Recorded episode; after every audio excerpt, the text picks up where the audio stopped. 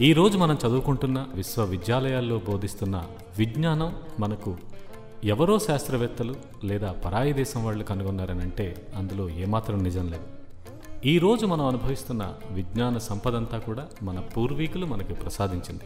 కానీ నేటి భారతీయులకు ఎవ్వరికీ తెలియదు ఈ విజ్ఞాన సంపద మన భారతదేశం నుంచి ఇతర దేశాలకు వలస వెళ్ళిపోయిందనో ప్రాకిందని మన భారతీయులకు ఇంతవరకు తెలియదు మన పురాతన భారతీయులు రాసిన శాస్త్రాలు చూస్తుంటే నేడు మనకి ఇవి ఎందుకు అందుబాటులో లేకుండా పోయాయో అన్న ఆశ్చర్యం మాత్రం ప్రతి ఒక్క భారతీయుడికి కలుగుతుంది. అలాంటి శాస్త్రాలు మన భారతీయ విజ్ఞాన సంపద ఎలా ఉంది అనేది ఒక్కసారి చూద్దాం.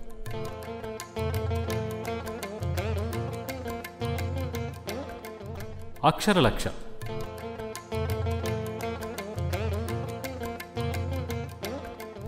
ఈ అక్షరలక్ష గ్రంథం ఒక విజ్ఞాన సర్వస్వం. దీన్ని వాల్మీకి మహర్షి రచించారు.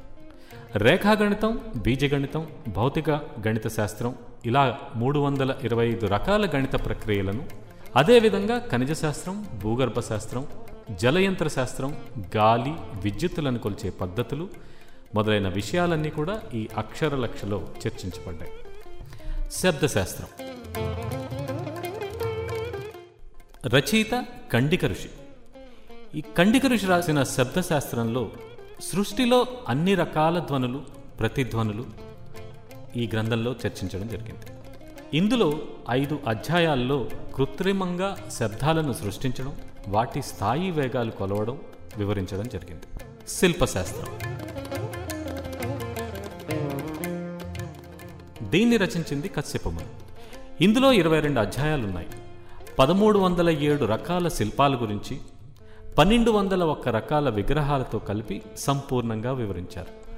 గుళ్ళు రాజభవనాలు చావడలు మొదలైన నిర్మాణ విషయాలు పదకొండు వేలకు పైగా ఉన్నాయి. ఇదే శాస్త్రంపై విశ్వామిత్రుడు మయుడు మారుతి మొదలైన ఋషులు చెప్పిన వివరాలు కూడా ఇందులో పొందుపరచడం జరిగింది. పాకశాస్త్రం. ఊరగాయలు పిండి వంటలు తీపి పదార్థాలు పదకొండు వేల ఎనిమిది రకాల వ్యంజనాలు మొదలైన అనేక రకాల వంటల గురించి ప్రపంచవ్యాప్తంగా ఆ కాలంలో వాడుకలో ఉన్న మూడు వేల ముప్పై రెండు రకాల పదార్థాల గురించి చెప్పబడింది. మాలిని శాస్త్రం. రచించింది ఋష్యశృంగమని. పూలమాలలు తయారు చేయడం పూల గుత్తులు పూలతో రకరకాల శిరో అలంకరణలు చేయడం రహస్య భాషలో పూలరేకులపై ప్రేమ సందేశాలు పంపడం లాంటి అనేక విషయాలు పదహారు అధ్యాయాల్లో వివరించడం జరిగింది. ధాతుశాస్త్రం. రచయిత అశ్విని కుమారుడు. సహజ కృత్రిమ లోహాల గురించి ఏడు అధ్యాయాల్లో కూలంకుషంగా వివరించారు. మిశ్రమ లోహాలు లోహాలను మార్చడం రాగిని బంగారంగా మార్చడం మొదలైన విషయాలన్నీ కూడా ధాతుశాస్త్రంలో చర్చించారు. విషశాస్త్రం. దీన్ని రాసింది కూడా అశ్విని కుమారుడే. ముప్పై రెండు రకాల విషాలు వాటి గుణగణాలు వాటి ప్రభావాలు ఏ జంతువు దగ్గర ఎలాంటి విషం దానికి విరుగుడు ఇలాంటి విషయాలన్నీ కూడా విషశాస్త్రంలో రచించడం జరిగింది. చిత్రకర్మ శాస్త్రం. దీన్నే చిత్రలేఖన శాస్త్రం అని కూడా అంటారు. దీన్ని రచించింది భీముడు. ఇందులో పన్నెండు అధ్యాయాలున్నాయి. పన్నెండు వేల రకాల చిత్రలేఖన ప్రక్రియల గురించి చెప్పబడ్డాయి. ఒక వ్యక్తి తల వెంట్రుక గాని గోళ్ళను గాని ఎముకను గాని చూసి ఆ వ్యక్తి చిత్రాన్ని గీసే ప్రక్రియ చిత్రకర్మ శాస్త్రంలో చెప్పబడింది.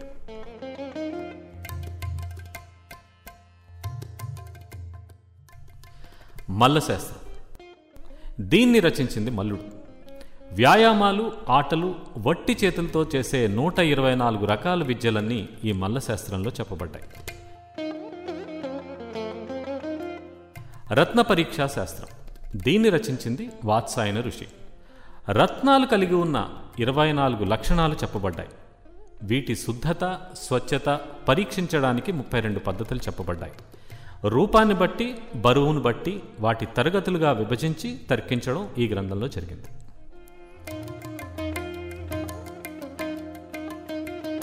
మహేంద్రజాల శాస్త్రం.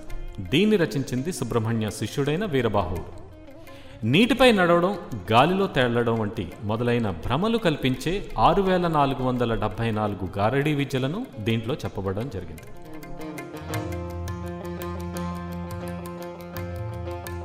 అర్థశాస్త్రం దీన్ని రచించింది వ్యాసుడు. ఇందులో ముఖ్యంగా మూడు భాగాలున్నాయి. నూట ఎనభై రెండు ధన సంపాదన విధానాలు ధనాన్ని వినియోగించే విధానాలు దీంట్లో రచించబడ్డాయి. శక్తి మంత్రం. రచయిత అగస్యమును ప్రకృతి సూర్యుడు చంద్రుడు గాలి అగ్ని మొదలైన అరవై నాలుగు రకాల బాహ్య శక్తులు వాటి ప్రత్యేక వినియోగాల గురించి చెప్పబడ్డాయి.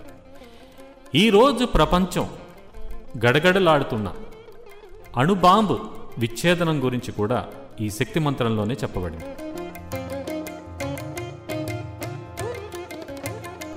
సౌధామిణి కళ రచయిత మతంగ ఋషి. నీడల ద్వారా ఆలోచనల ద్వారా అన్నీ కంటికి కనబడే విషయాలు ఆకర్షించే విధానం చెప్పబడింది. భూమి పర్వత లోపల భాగాలు నీటి లోపల భాగాలు ఛాయాచిత్రాలను తీసే ప్రక్రియ ఈ సౌధామిణి కళలో చెప్పబడింది. మేఘాశాస్త్రం. దీన్ని రచించింది అత్రిముని. పన్నెండు రకాల మేఘాలు పన్నెండు రకాల వర్షాలు నూట అరవై నాలుగు రకాల మెరుపులు నూట ముప్పై మూడు రకాల పిడుగులు వాటి లక్షణాల గురించి దీంట్లో చెప్పబడింది. స్థాపత్య శాస్త్రం. ఇది అధర్వణ వేదంలో ఇంజనీరింగ్ కట్టడాలు నగర ప్రణాళికలు మొదలైన సమస్త విషయాలు దీంట్లో వివరించడం జరిగింది. అదేవిధంగా కార్తికేయ రచించిన కాలశాస్త్రం సాముద్రిక శాస్త్రం అగ్నివర్మ రాసిన అశ్వశాస్త్రం కుమారస్వామి రచించిన గజశాస్త్రం భరద్వాజ ఋషి రచించిన యంత్రశాస్త్రం మొదలైనవి. ఆయుర్వేదం ధనుర్వేదం గాంధర్వవేదం ఇలా ఎన్నో శాస్త్రాలు మన భారతీయ వైజ్ఞానికులు కనిపెట్టబడినవి. మన శాస్త్రీయ విజ్ఞానం ఎక్కడి నుంచో పుట్టింది ఎందరెందరో శాస్త్రవేత్తల కృషి ఫలితం అని అనుకుంటుంటే అందులో ఏమాత్రం నిజం లేదు. ఎందుకంటే ఈరోజు మనం చదువుకుంటున్న శాస్త్రీయ విజ్ఞానం అంతా మన వేదాల నుంచే పుట్టింది. అని అంటే నమ్మసక్యంగా ఎవరికి అనిపించదు. కానీ ఇది ముమ్మాటికి నిజం. ఆ శాస్త్ర వైజ్ఞానిక విషయాలు మన వేదాల్లో ఏ విధంగా చెప్పబడ్డాయో ఒకసారి చూద్దాం.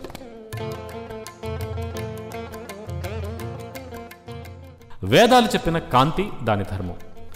ఋగ్వేదం ఆరో అనువాకం ముప్పయో సూక్తంలో ఇరవై ఇరవై ఒకటి ఇరవై రెండు శ్లోకాల అర్థాలు ఈ విధంగా ఉన్నాయి. అంతం ఎరగని ఉషస్స నీవు స్థుతి ప్రియవు. నీ అందాన్ని ఆనందించని మనిషి ఉన్నాడా? ఎవరైనా నీ కాంతిని అందుకోగలరా? ఓ ఉషోదేవి నీవు విచిత్రమైన రంగులు కలదాను. ఆ రంగులు వ్యాపించు రీతి అద్భుతం. నీ దగ్గరకు వచ్చిన గాని దూరం నుండి గాని నిన్ను ఆస్వాదించుట సాధ్యము కాదు. నీవు ద్యులోకమునకు కూతురువి. ఇక్కడ ఉషోదేవి అనగా కాంతికి అధిష్టాన దేవత. ఇప్పుడు మన విజ్ఞానంలో పాశ్చాత్యులు కనుగొన్నారనుకుంటున్న కాంతి ఏకవర్ణం కాదు. అనేక వర్ణాలు కలది అన్న విషయం ఈ శ్లోకంలో ఆనాడే మన వేదర్షులకు తెలుసన్న విషయం అర్థమవుతోంది. మన వేదాల్లో విద్యుత్ ఋగ్వేదంలో చెప్పబడిన ఒక శ్లోకానికి అర్థం. అప్పుడు ఆ దేవత జలం నుంచి ఒక శక్తిని తీశాడు. ఆ శక్తి మూడు పాములు కలిగి ఉంది. ఆ పాముల తలలు ఒకటి ముందుకు ఒకటి వెనుకకు ఒకటి భూమి వైపుకు ఉన్నాయి. ఆ శక్తిని రాక్షసులపై ప్రయోగించాడు. ఆ శక్తి తగిలిన రాక్షసులందరూ భస్మం అయ్యారు. ఆ శక్తి తిరిగి దేవత దగ్గరకు వచ్చి చేరింది.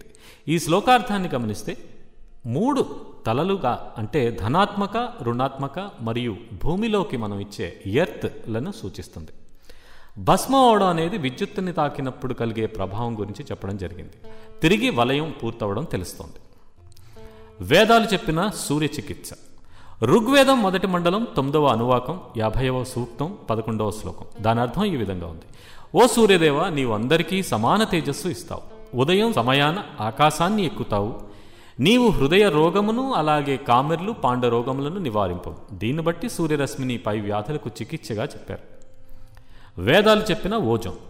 ఋగ్వేదం ఆరు అనువాకం ఇరవై నాలుగవ సూక్తం ఆరు ఏడు శ్లోకాల్లో ఇలా ఉంది. ఓ వరుణుదేవ నీవు పరాక్రమవంతుడు రెక్కలు గల పక్షులు నిన్ను చేరలేవు. నిన్ను అవి సహించలేవు. ప్రవహించే నీరు కూడా నిన్ను చేరలేదు.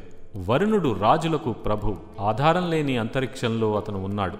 అతడు తేజోరాణి చేయి ఆవరించి ఉన్నాడు. కిరణములు అతనిపై నుండి కిందకు ప్రవర్తిస్తున్నాయి. అందువలనే మన ప్రాణములు నిలిచి ఉన్నాయి. ఆ కిరణములు మూలము అంతరిక్షములో ఉన్నాయి. దీన్ని గమనిస్తే చూస్తే వరుణదేవుడు వాతావరణంగాను తేజోరాణిని ఓజోన్ పొరగాను చెప్పబడిందని తెలుసుకోవచ్చు. వేదాలు చెప్పిన నీటి చికిత్స. ఋగ్వేదంలోని ఐదవ అనువాకం ఇరవై మూడవ సూక్తంలోని పంతొమ్మిది ఇరవై ఇరవై ఒకటి శ్లోకాల యొక్క అర్థాలు. నీటి యందు అమృతం ఉన్నది ఔషధములు ఉన్నవి నీటి ప్రాముఖ్యతను చాటండి.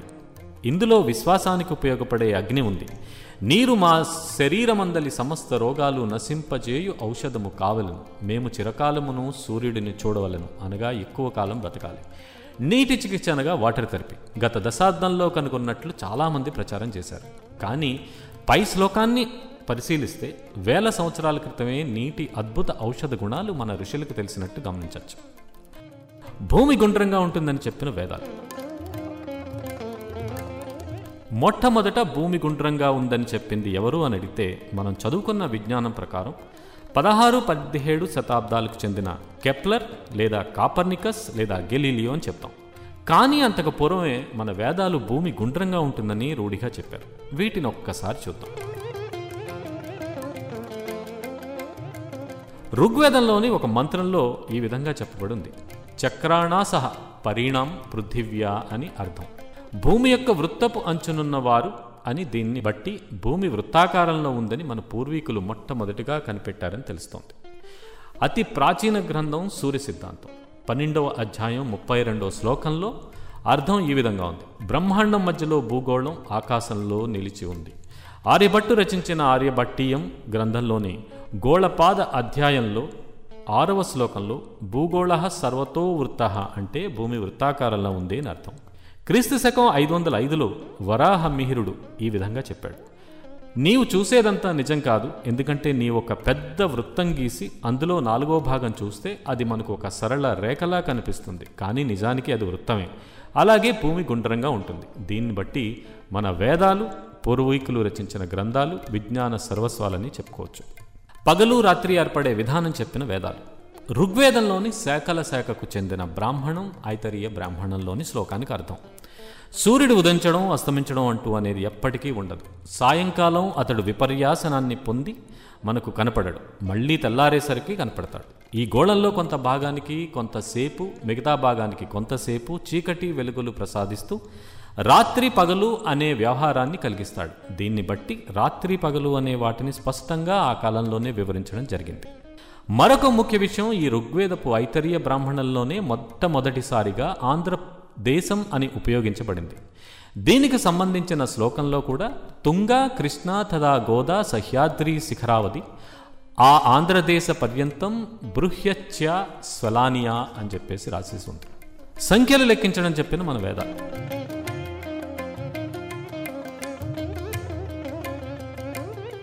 మన ప్రాచీన గణిత ప్రతిభ చాలా కొనియాడదగింది. గ్రీకులు రోమన్ల కన్నా ముందే మన ప్రాచీన భారతీయులు సంఖ్యలను లెక్కించడం కనుగొన్నారు. ముఖ్యంగా దశాంశ పద్ధతిని కనుగొన్నది మన భారతీయులు. అంటే సున్నా నుండి తొమ్మిది వరకు గల అంకెలతో లెక్కించే పద్ధతి.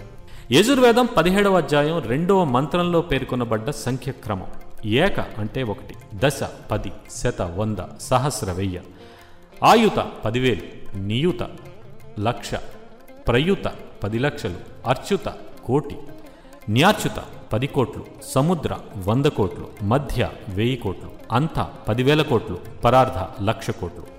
క్రీస్తుపూర్వం మొదటి శతాబ్దం నాటి లలిత విస్తార గ్రంథంలో తలక్షణ కొలమానం పది ఘాతుకం యాభై మూడు అని చెప్పబడింది. అంటే ఒకటి తర్వాత యాభై మూడు సున్నాలు. భారత జైన మత గ్రంథమైన అనియోగ ద్వారలో ఒకటి తర్వాత నూట నలభై సున్నాలు వరకు గల సంఖ్య చెప్పబడింది. కానీ ఆ కాలం నాటికి గ్రీకులు అతిపెద్ద సంఖ్య పదివేలు. అంటే దాన్ని పిరమిడ్. రోమన్లకి తెలిసిన అతిపెద్ద సంఖ్య వెయ్య అంటే మిల్లి. ఇక సున్నానికి అనుకున్నది మన భారతీయుడైన ఆర్యభట్ అని అందరికీ తెలుసు. ప్రముఖ శాస్త్రవేత్త ఆల్బర్ట్ ఐన్స్టీన్ మన భారతీయుల గురించి ఈ విధంగా చెప్పారు. భారతీయులకు మనం ఎంతో రుణపడి ఉన్నాం. వారే సులభంగా లెక్కించే దశాంశ పద్ధతిని ప్రపంచానికి అందించారు. ఆ పద్ధతే లేకపోతే నేడు ఎన్నో విజ్ఞాన ఆవిష్కరణలు సాధ్యం అయ్యేవి కావు అని.